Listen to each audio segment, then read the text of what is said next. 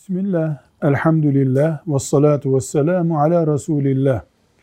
Baba bir çocuğundan mal alıp öbür çocuğuna vermek istiyor. Mal sahibi çocuk da buna razı olmuyor.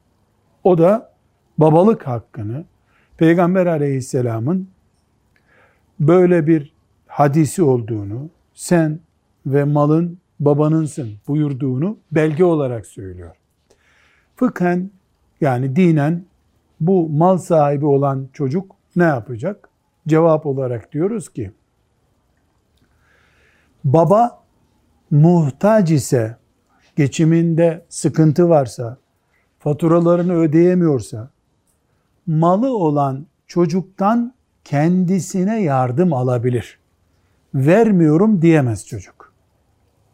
Ama baba bir çocuğunun malından alıp öbür çocuğuna veremez.